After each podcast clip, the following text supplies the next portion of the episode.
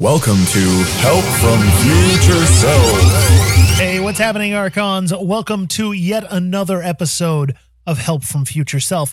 It's the conversational Keyforge podcast made by and made for Keyforge friends all across the globe. My name is Scuzzy Gruen. I am also called Alex by my friends. That includes you, dear listener, and I'm joined as always by my good Keyforge pals.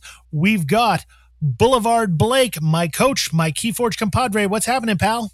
Hey, man. How's it going? It's going wonderful. And of course, our new regular co host after our announcement last week, if you missed it, it's SC Steele. What's going on, Sydney?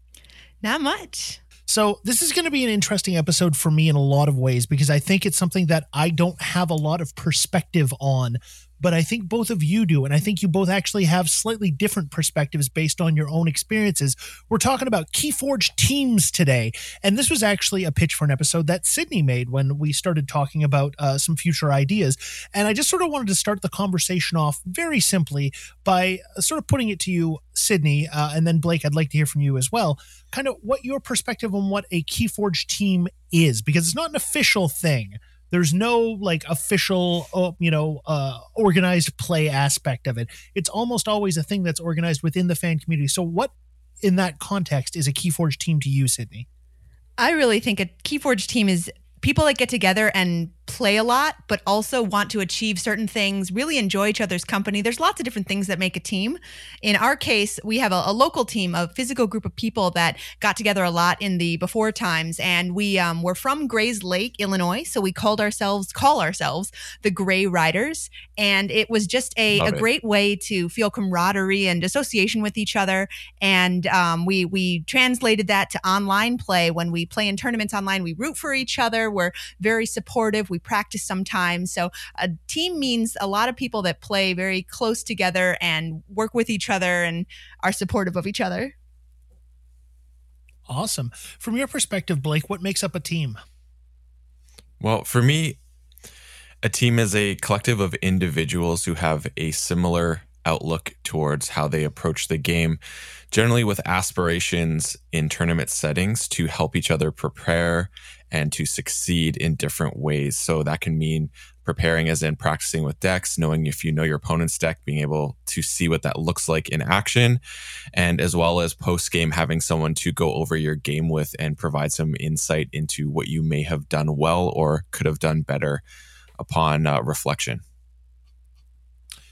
that's interesting because I like the fact that sort of there's a a, a both practical and a social aspect.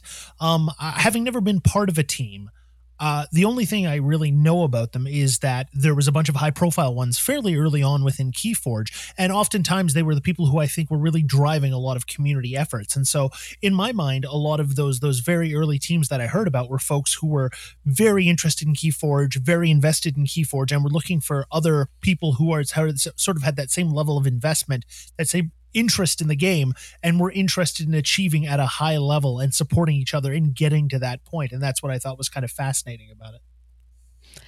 Yeah, I think early on, a lot of teams were were a social aspect of it because there were a handful of things in place that wouldn't necessarily make teams the the most competitive aspect of Keyforge. I don't know if you guys remember, but early on there was uh, news that decks were actually supposed to be retired if they won a Vault Tour or a Worlds, hmm. or the the details were unclear. But in in the current day and age, teams do a lot of deck lending, and if a if a deck was retired by winning a tournament, it wouldn't be a viable deck to lend out. But I think also decks get the chains in Keyforge. People don't get chains. So deck lending is also hampered in that way. So I think early on, a lot of teams formed because there was a huge social aspect to it.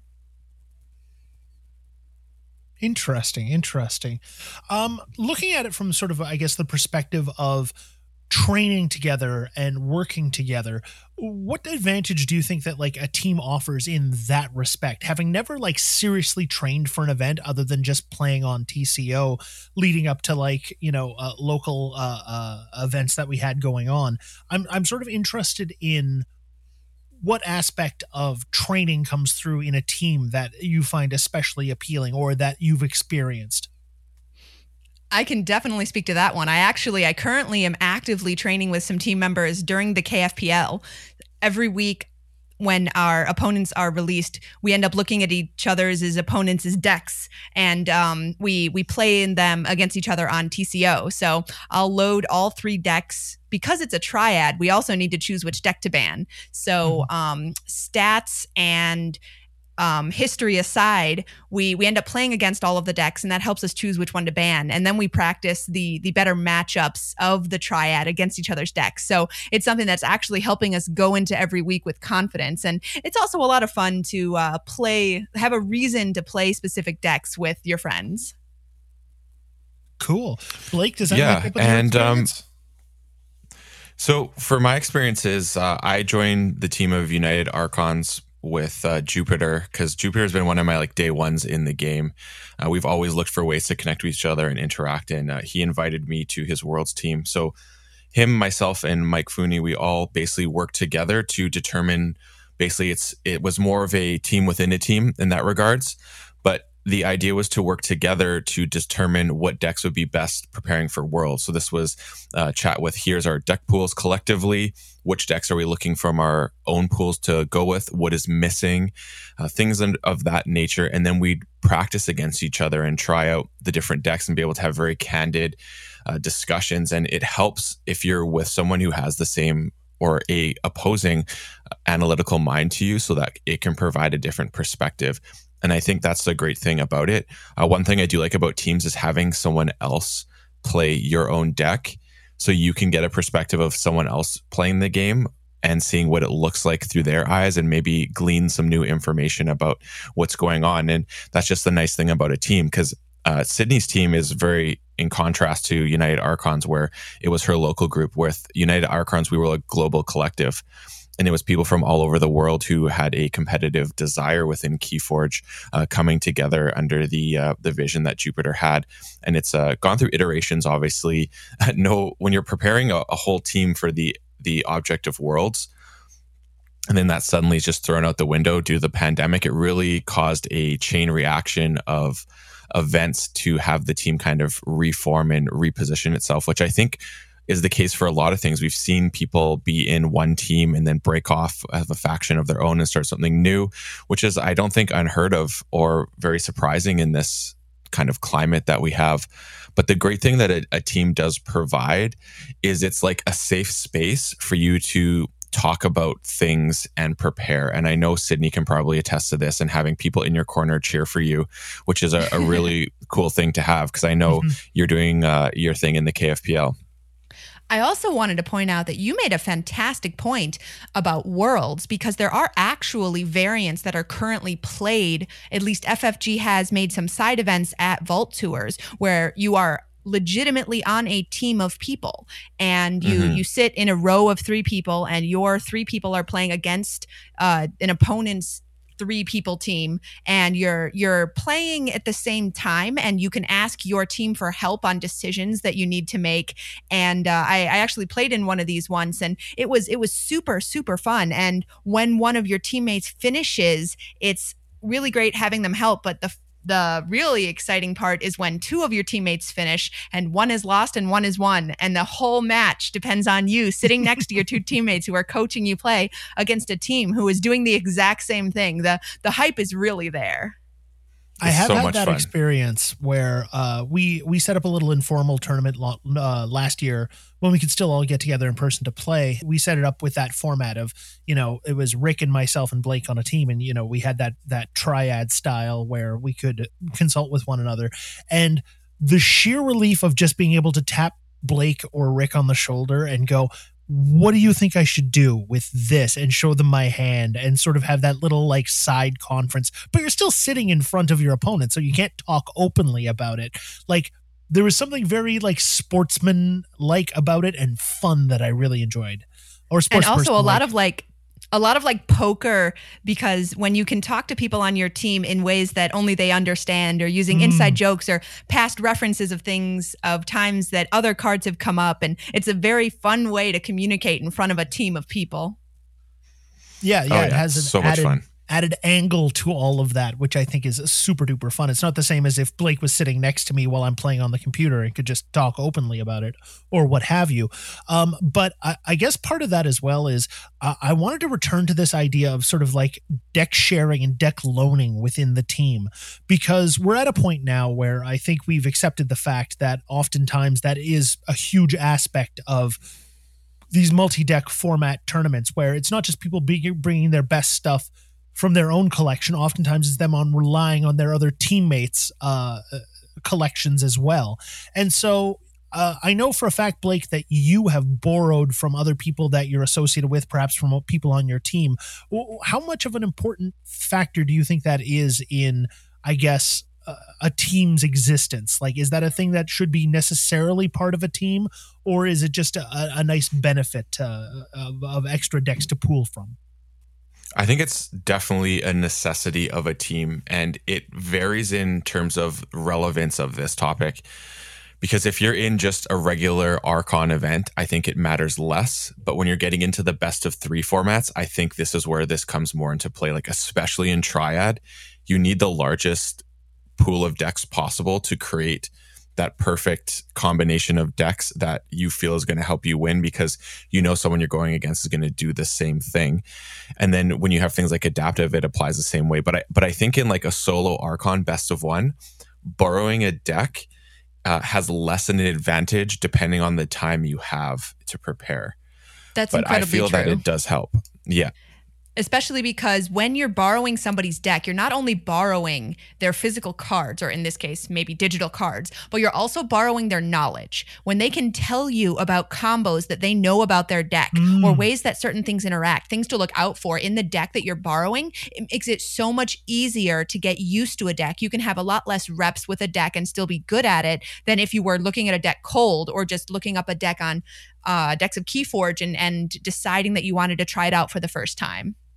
Yeah, the pathways to power have already been discovered and now they're just being shared with you. It's it's kind of the interesting thing about the whole discovery of the game. Like there is fun in discovering, but then there's people who have already discovered it and then you have that information and then you basically just build on it through your own experience when playing, which is in and itself a very unique way to uh, digest the game. Blake, I want you to write a book about Keyforge strategy called Pathways to Power. That's a great title. I'd read That's it. A great title. I definitely would too. Uh, one of the other aspects of team stuff that I think is is so amazing, um, and that is one of the things that when I f- see folks doing this on Twitter, on Instagram, just fills my heart up um, with with joy. Is it's not just about the social aspect uh, and of course the knowledge aspect and the training aspect. It's also about the identity aspect. I love it when i see people who have a name for their team. They have a logo for their team. They're making t-shirts. It was one of my favorite keyforge memories uh, blake when you gave myself and rick our help from future self t-shirts because it felt like this was a special thing for us as part of our group that you know we'd been building towards for a while. And it sort of it was a way for us to represent for that group for this podcast and just for ourselves as players. And I think one of the things that is most appealing to me as a person who's not sort of part of a very like official serious team, although, you know, Help from Future Self is a team. We're all teammates here uh, in creating this podcast, if if nothing else. But uh, it, it, there's an aspect of just uh, that social that I think adds like a dimensionality to the game that I think is interesting and well. One of the things that I always talk about with Keyforge is that because you don't get to construct your own deck, your identity as a player is defined differently than it might be in another game.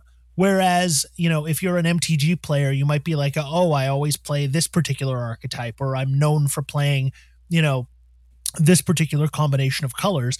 Whereas I find in Keyforge, you find your identity with the game in other ways. And teammate, you know, having a team identity certainly seems to be part of that. Absolutely. So I have two very special Keyforge t-shirts that I wear. One of them is in fact a logo for our Grey Riders team, but nice. one even more special to my heart our local Keyforge group met on Wednesdays back in the before times, and there were a handful of us girls who got together and played. So one of the girls had a fantastic idea, and she printed on pink T-shirts. I don't know if you guys have ever seen Mean Girls, but she printed on Wednesdays we forge keys.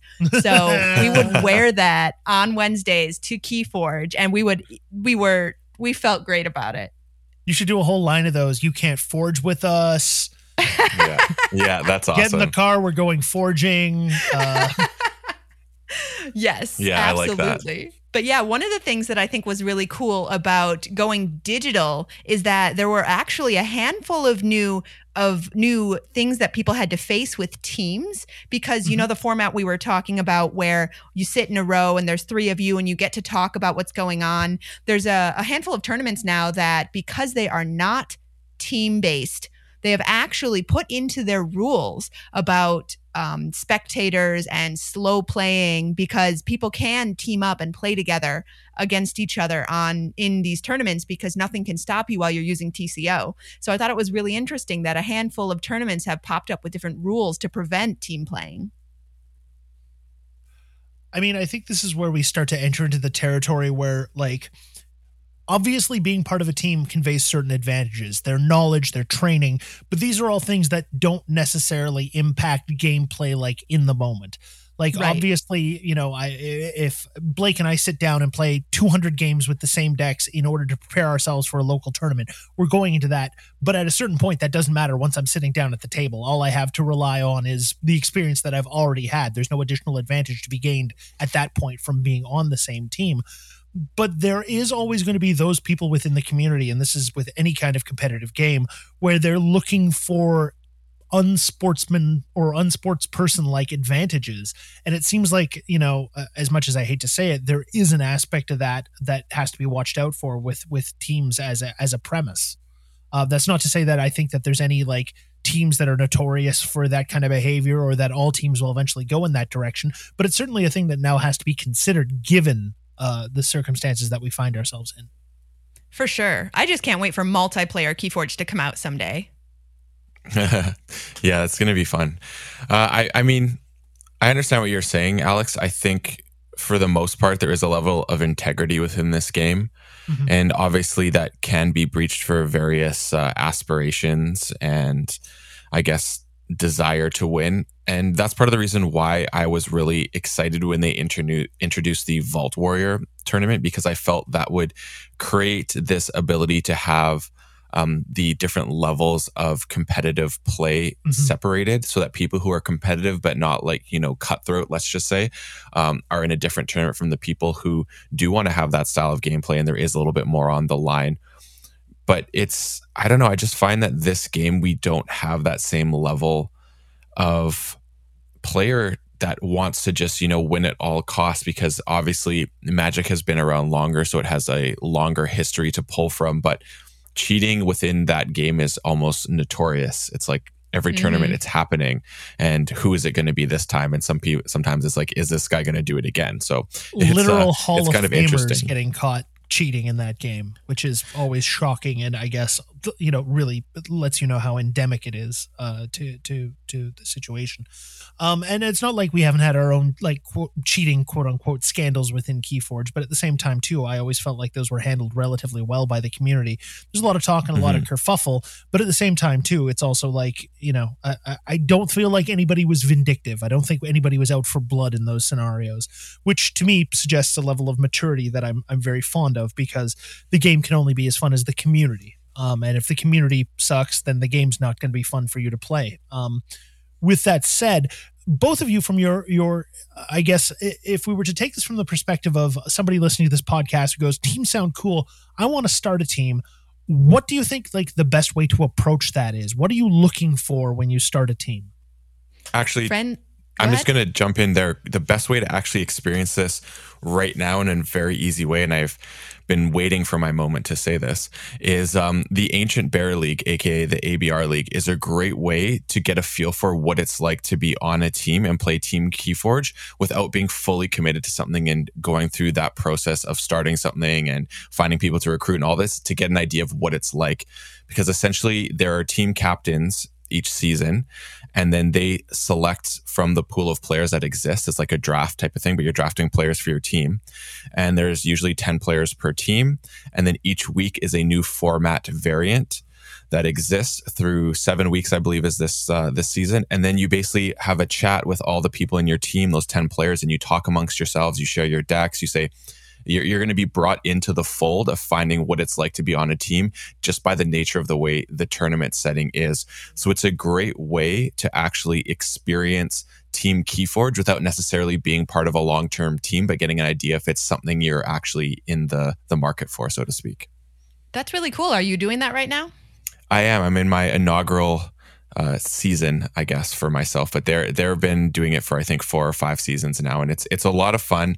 It's uh, really cool to see and get to try different decks. And they have a really great rule, which is any deck used is now stricken from the pool available. So once you use it for one format, you can't use it again in the subsequent formats down the the weeks, which is really interesting. So there's a a level of I guess uh, strategy in terms of which decks did you burn if it may be more powerful later on. It's quite it's quite a fun uh, format and it's really good. It's a ten dollar entry and there are prizes, but it's uh, it's really worth it because it goes on for seven weeks and then there's the uh, the kind of top cut from there for teams and moving on. So I do recommend it for anyone who wants to get involved with a team format setting.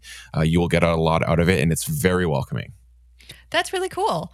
I was going to suggest possibly going on to the different Discord channels because they are always super active and a lot of them have uh, open invitations to be part of their Discord or their uh, podcast team, whatever their logo is. A handful of them have t shirts. And if mm-hmm. you want the social aspect of it, that's where the chatter is.